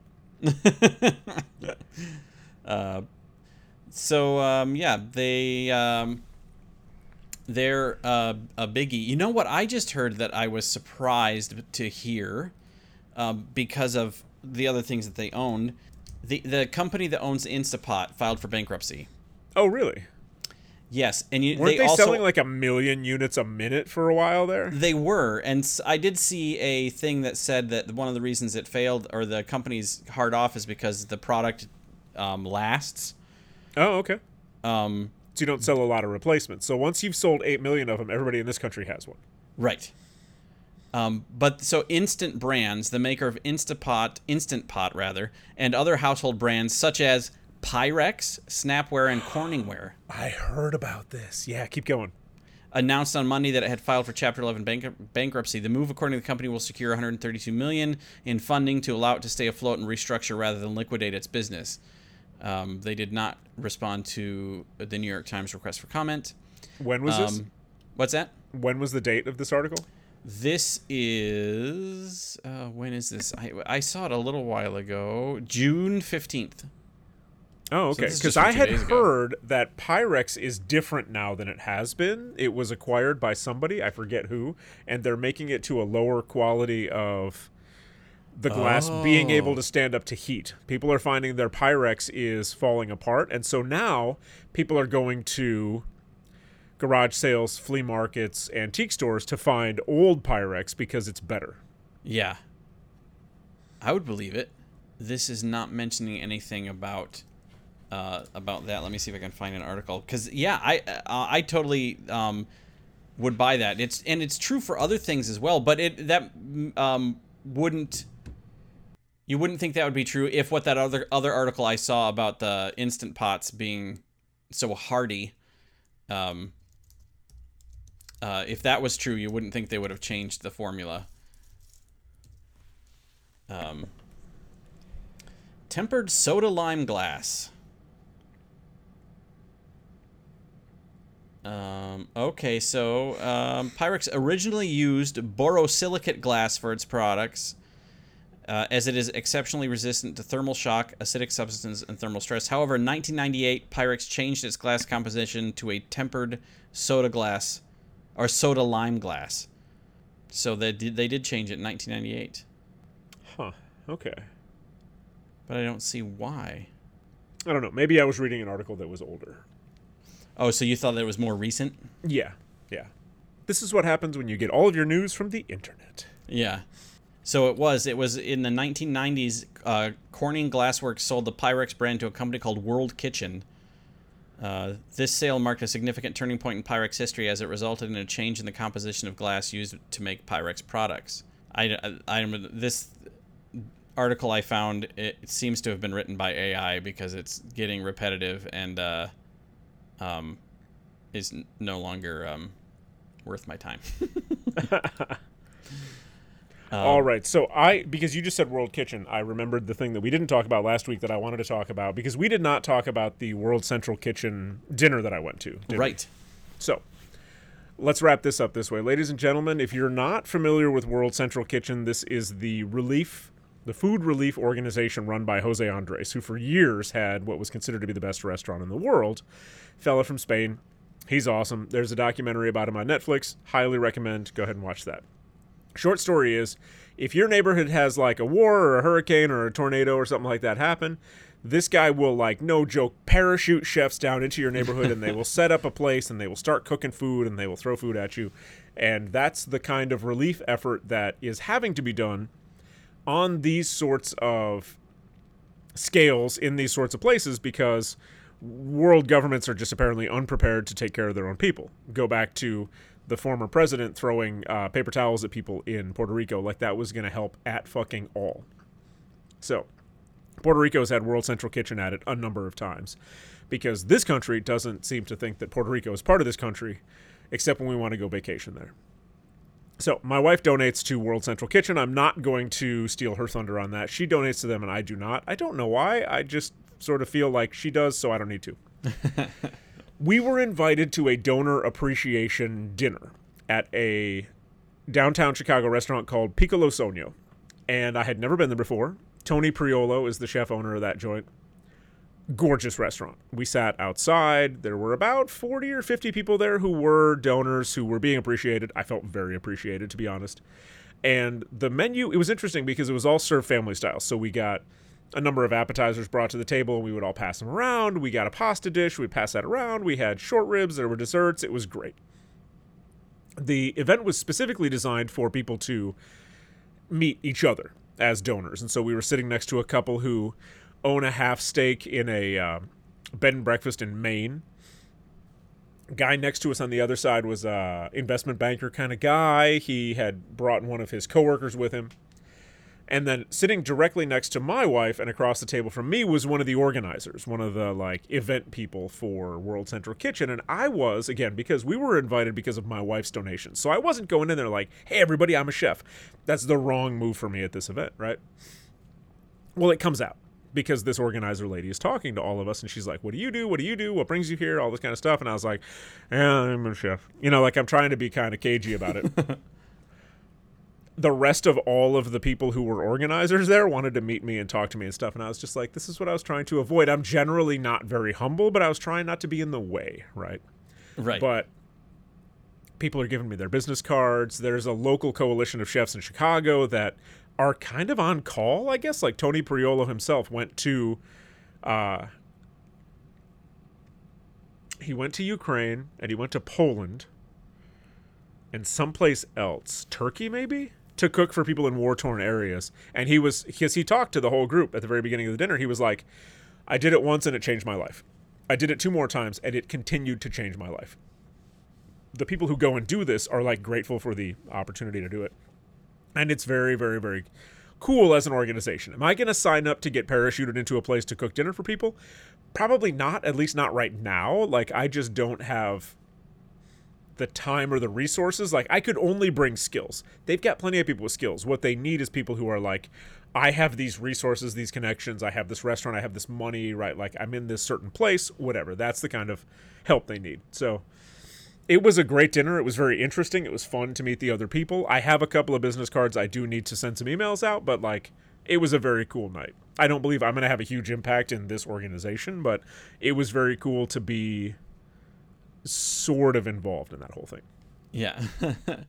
now they um, you had just a dinner that the restaurant would normally serve or did they fix something that they would possibly fix if they parachuted in somewhere with stuff. No, it was definitely the restaurant's food. Okay, yeah, and that's what I thought. It was interesting too because they were talking a lot about, you know, the the the organizer lady who was sitting at our part of the table was talking a lot about their organization, their structure, their approach, and we were allowed to ask all kind of questions, and that was one of my questions. I was like, all right, what's step one when you get there and your kitchen is set up and you know you have a certain number of people to feed? How like how is it decided what to feed them? And her answer was right straight out of some sort of promotional material but uh, she had obviously written it so it was also true. She was like look all we want to do is make food that they are not only going to know but that they're going to see as comforting nourishing all of that. She's like we're not going to go into turkey and make them cheeseburgers. That's not Right. what they eat there. So part of what we do is liaise with chefs and restaurateurs and cooks who are already there and ask them what to make. Yeah. she goes, it could also be a very bad idea. She goes, you don't go into a place and make a ham and cheese sandwich if it's, and she kind of trailed off, and I went, Israel? that didn't get the laugh I was expecting because that's a very good joke, but she kind of nodded. She was like, yeah, there's a lot of places in the world where you don't go make people a ham and cheese sandwich. Like, Yeah. all right, all right. So I learned a lot about their organization too, which was very cool. Yeah. I guess they have ready to deploy all the time, like uh, shipping container size things that are just mobile kitchens that can literally be dropped, like delivered by a helicopter, and it opens up, and then they just need to like turn stuff on and they can start cooking. It's not applicable for all like terrains and stuff, but the GI Joe nature of it is really very interesting to me. That you could just like have a helicopter with a box underneath it and drop it, and like poof, it's a kitchen. I love that. Yeah. I found my grandpa in World War II um, did some uh, cooking, and I looked. I don't think I still have it, but I I saw his um, the book that talked about how to w- what where to put things and how to deploy Yeah. the kitchen. And uh, I'm sure that nowadays it's a lot like if you can just drop the box and open the box and, Yeah. and get going is a lot simpler than uh, they uh, what they had to deal with. But um, yeah, it is fascinating. Well, and what they were talking about too that struck me as being like, oh, so this is not reactionary anymore. They're doing stuff on purpose. They leave a legacy is the wrong way to think about it, but they leave things in place where they'll like in Puerto Rico. They were talking about how one of the first things they did when they went to Puerto Rico after Hurricane Maria is somebody realized that there were all these food trucks sitting idle. And so they figured out who owned the food trucks and they supplied them with staff and with raw product. And then they built like a network of these food trucks. After they left, the food trucks kept doing the thing. They kept feeding the people who were there because infrastructure had been put into place Yeah. with the help of the World Central Kitchen people. And that's the kind of impact they can have that's like lasting, right? And that was the stuff that was the most interesting for me to learn because it really is band aid work and triage work. But if you can also mobilize a group of people who already live there, already have some pieces and parts, get them the rest of it, and let them go, then the work keeps happening. You don't have to be there anymore, and Yeah. that's that's really that's the that's the success of a group like that. Yeah, so it's the whole give a person a fish thing on a much larger scale. Right, right, right. right. Yeah, give a man a beer, you ruin his afternoon. Teach him how to brew, you ruin his life. Yeah, Yeah. that. So they're out, yeah, and they're out to teach teach the brewing or, or set up the, uh, you know, uh, um, set up the the connections, make the connections, and, and get get things going so that it, it's sustainable once they're out of there. Right. And it, it felt a little weird to be at this dinner for an organization that really relies on donations, for them to be putting on this lavish dinner for us, until I realized that it was more that Tony Priolo himself was offering up all of that stuff as a way. It was in many ways it was a fundraiser in as much as they want us to continue donating. And they want us to have conversations like you and I are having now where I'm like these fuckers are really cool right? Yeah, and so I'm able to speak intelligently about the length and breadth of the work that they do uh, off of a two and a half hour dinner right? I learned a ton and I thought I knew about what they did but now I really know about what they did. They had a whole presentation they had flyers and all this kind of stuff and so, yeah, for them, it was a bit of recruiting. It was a bit of an increase of donations for a small outlay because it was not that big of a group. And the impact is going to be much greater than what they laid out. But, like, that guy was also, I'm sure, donating some product sometime. And the seats that we were in could have been people dining in his restaurant. And he was taking a hit on that, right? So, like, that sort of goodwill, they were playing on that too. yeah, So it probably was not as it, it was as lavish as I thought it was, but it probably wasn't as expensive as I thought it was. yeah. You know, to bring this sort of uh, full circle uh, to what we were talking about um, toward the beginning, we were talking about food memories and memories related to food. Yeah. It, it totally makes sense that, uh, I mean, you want you want to give people comfort food when they need comfort. Yeah. um, because like you said you don't give cheeseburgers you know you're not parachuting into turkey and giving people cheeseburgers after an earthquake or whatever Right. um, and if you did can you imagine how pe- how much those people would hate cheeseburgers Associate them with post earthquake turkey. yeah Yeah. because that's the only association then to that food is be is oh yeah this is what you get after some sort of disaster you know versus no i want you know um, couscous is that turkish um, I don't know that I've ever eaten like strictly Turkish food. Yeah, I don't know. I, I couldn't name anything exactly. My sister's been to Turkey a couple of times, so she could. But uh, yeah, I mean, you, you want something that's like, ah, this is what my grandmother used to make, or this is what we would have at home, or whatever. Right. Something that that's familiar that reminds you of better times, not something that is only serves to remind you that how different things are right now. Yeah. Yeah. So again, I can not that anybody was saying, "Oh, World Central Kitchen, I think they're doing a terrible job."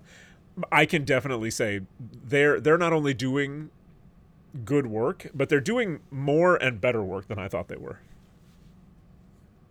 Like the approach is not just band-aid work, Yeah, which is cool. Like I thought it was very reactionary and I thought it was good, but I thought it was very reactionary. They're putting a lot more thought into this than I was giving them credit for. So that was cool. yeah, It was also nice to have a dinner. Like we haven't we've been out to dinner once previous to this, my wife and I had been out to dinner once, and it was like two weeks ago when we found ourselves childless for a couple hours because our kids had activities they were at, and we were like, should we go out to dinner? And we went to a place that was slightly fancier than we thought it was going to be right here in the neighborhood, and uh, it was good.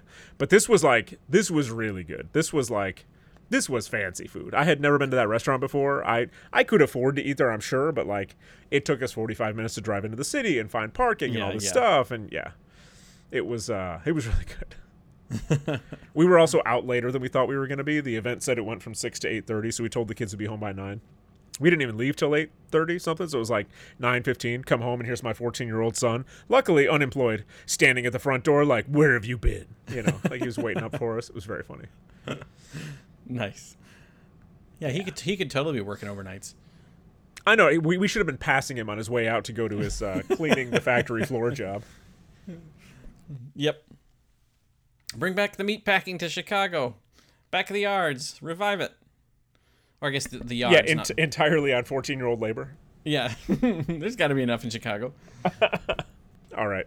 I'm getting snifflier and snifflier, and this must be a, just a disaster to listen to. So, ladies and gentlemen, if you have any connection to the World Central Kitchen, if you are a 14 year old who just took your first restaurant job, what else did I want to ask about? If your restaurant's haunted, or if you have decided that your life and or death goal is to haunt the place that you worked at, please let us know.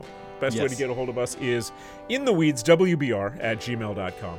My Instagram, where you can see all of my plant updates and bread that I bake and stuff like that, is Chef Ben Randall.